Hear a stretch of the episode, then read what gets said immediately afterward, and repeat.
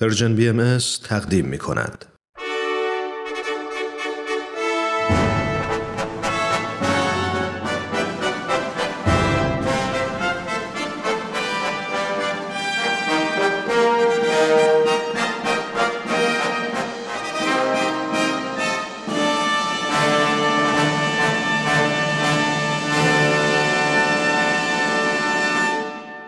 پیک یزدان دین در مسیر تاریخ.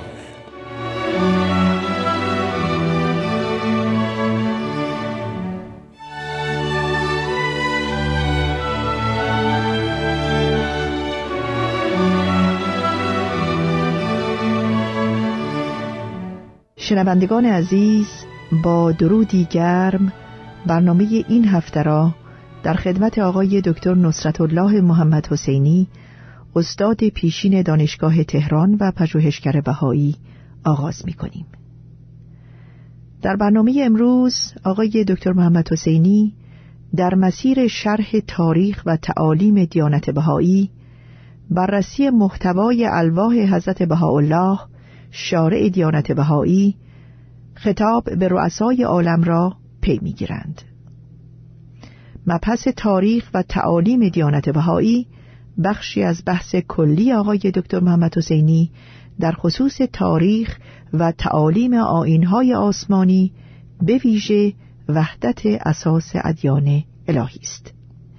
آقای دکتر محمد حسینی به برنامه خودتان بسیار خوش آمدید. بسیار سپاسگزارم سرکار خانم گیتی اجتماعی شنوندگان عزیز و پرمهر و با وفای رادیو پیام دوست پس از درود فراوان امروز محتوای دو لوح مبارک هست الله خطاب به ناپولئون سوم امپراتور فرانسه را مورد مطالعه قرار خواهیم داد.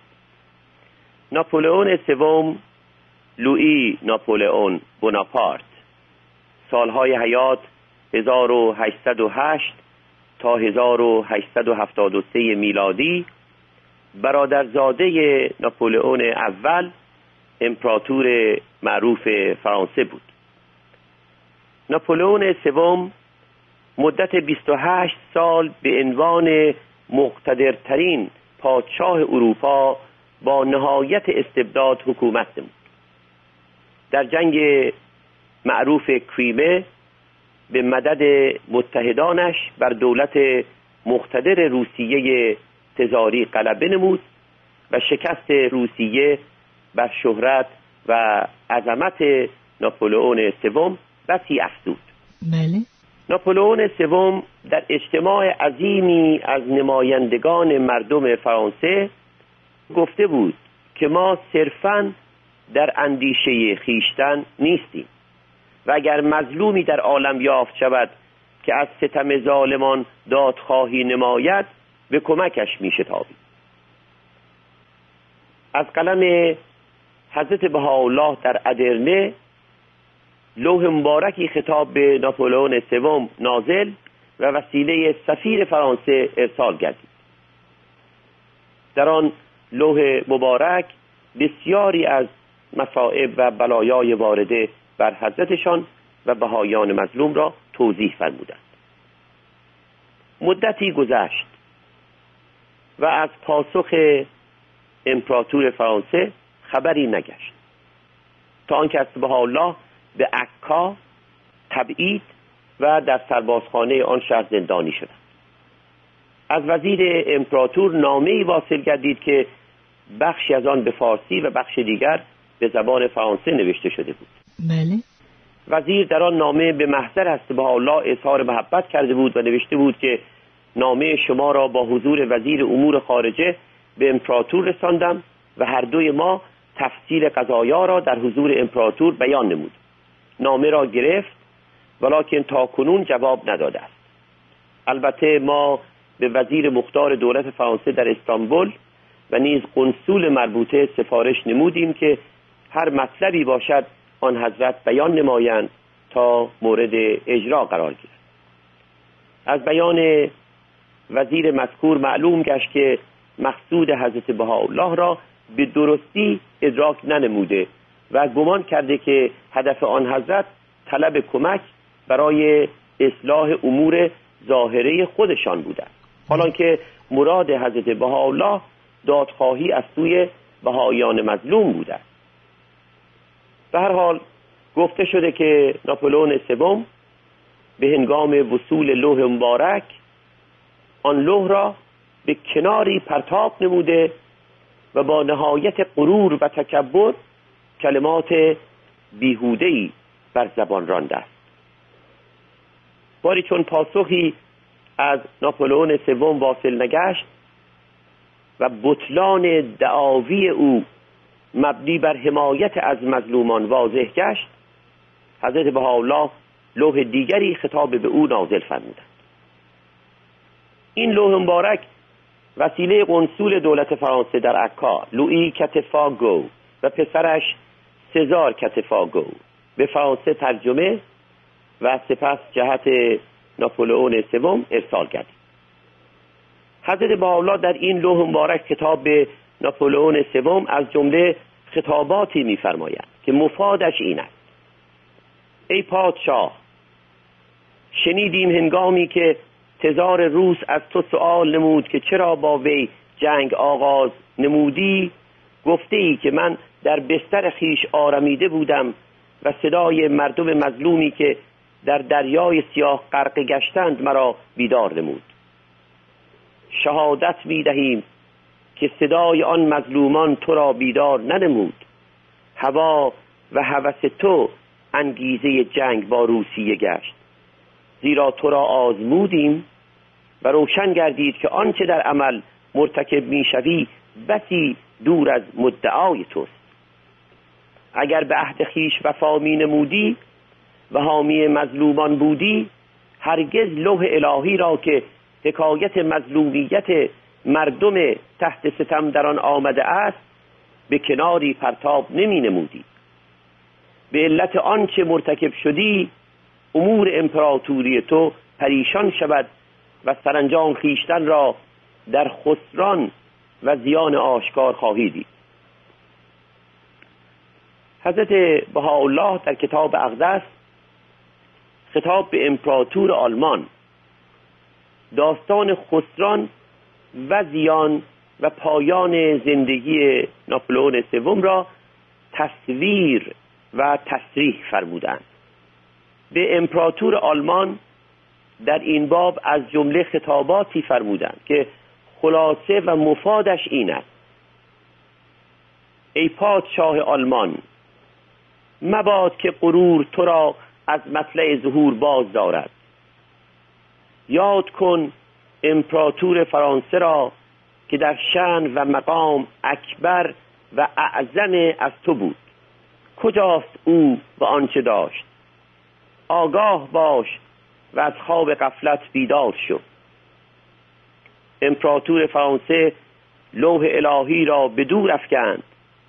لوحی که در آن حکایت بلایا و ستمهای وارده بر ما آمده بود.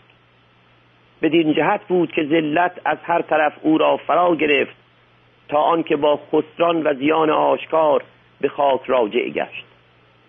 ای پادشاه آلمان در باب عاقبت حال ناپلئون سوم و امثال او تفکر نما. عبرت گیر و متذکر گرد. در پی آن باز بیاناتی میفرمایند بدین مضمون.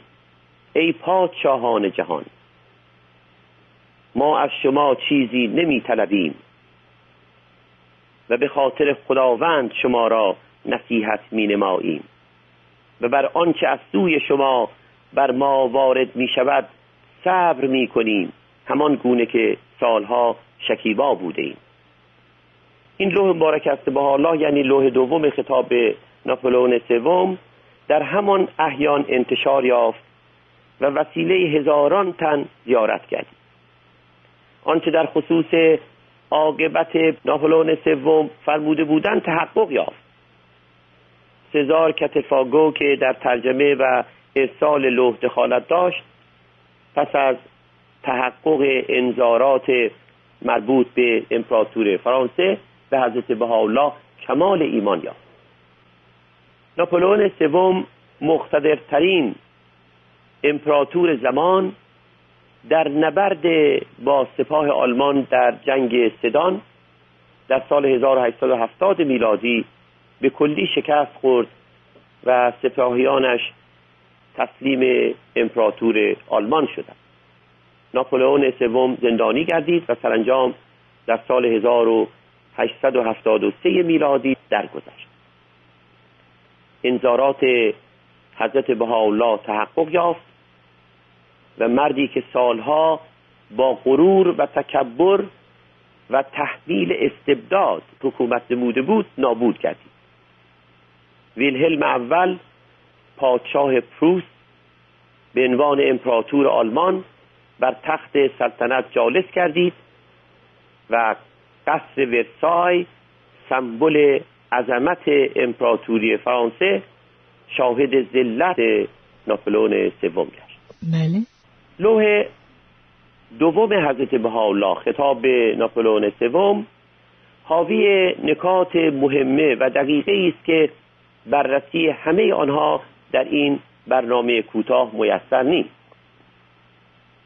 لذا علاوه بر آنچه قبلا بیان گردید تنها به برخی از نکات لوح مبارک اشاره می‌کنیم.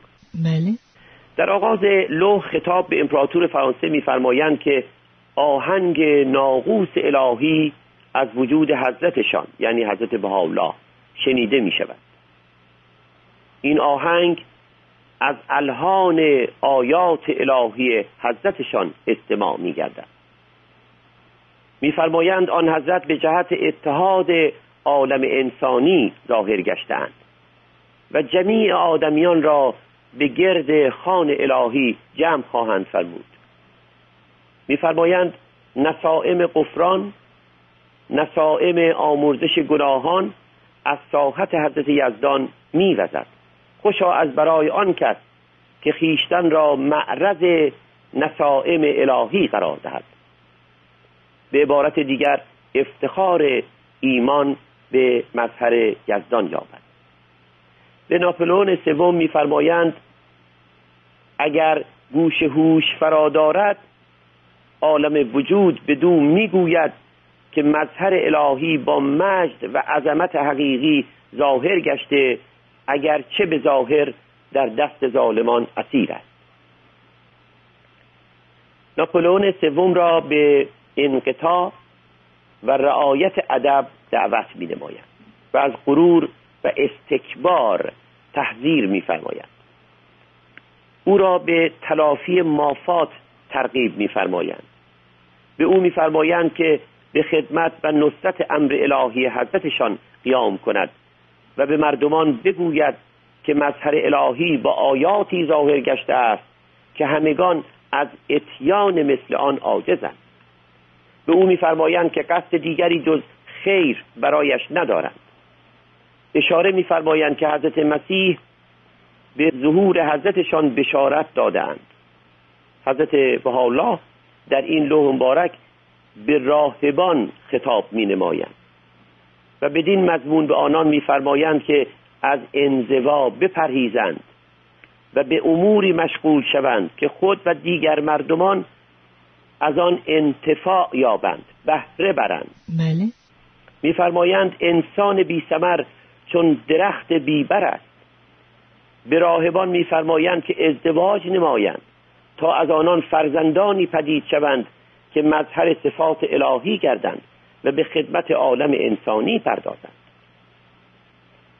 در این لوح مبارک نه تنها ناپولون سوم و همه مسیحیان بل جمیع عالمیان را به ابراز مهر و آشتی دعوت میفرمایند. به بهایان خطاب نموده میفرمایند که به کلی از مجادله با مردمان بپرهیزند و تعالیم و آین الهی را در نهایت عشق و محبت و عطوفت به عالمیان ابلاغ نمایند به آنان میفرمایند که تسخیر قلوب اهل عالم صرفا با عشق و محبت میسر است و هر گونه ستیز و خشونت در ساحت حضرت الوهیت مضموم است ناپسند است. به جمیع افراد امم و از جمله به بهایان عالم توصیه میفرمایند که خطایای دیگران را ببخشند. همگان را به صداقت و رعایت افت دعوت میفرمایند. صاحبان ثروت را نصیحت میفرمایند که به کمک فقیران شتابند. نکات و دقایقی که در لوح دوم ناپلون سوم نازل گردیده بسیار است که متاسفانه فرصت بررسی آنها نیست و لذا به همین مقدار امروز اکتفا می شود. آقای دکتر محمد حسینی متاسفانه وقت برنامه در اینجا به پایان می‌رسه. ممنون هستیم که ما رو با محتوای الواح حضرت بهاءالله خطاب به رهبران و رؤسای جهان. البته جهان آن زمان آشنا ساختید. که در صدر همه آنها رعایت عدل و انصاف و محبت و وداد و صلح عمومی است. آقای دکتر محمد حسینی اگر ممکن هست بفرمایید که در برنامه هفته آینده چه بخش از آثار حضرت بهاءالله را که در دوران تبعید ایشان در عکا نازل شده مورد بررسی قرار خواهید داد؟ هفته آینده به بررسی محتوای کتاب اقدس عظیمترین اثر حضرت بهاءالله خواهیم پرداخت در انتظار برنامه هفته آینده هستیم و به اتفاق شما با شنوندگان عزیزمان در اینجا خداحافظی می کنیم. همراهان عزیز تا هفته آینده و برنامه دیگر با آقای دکتر نصرت الله محمد حسینی همه شما را به خدای بزرگ می سپاریم. روز و شبتان خوش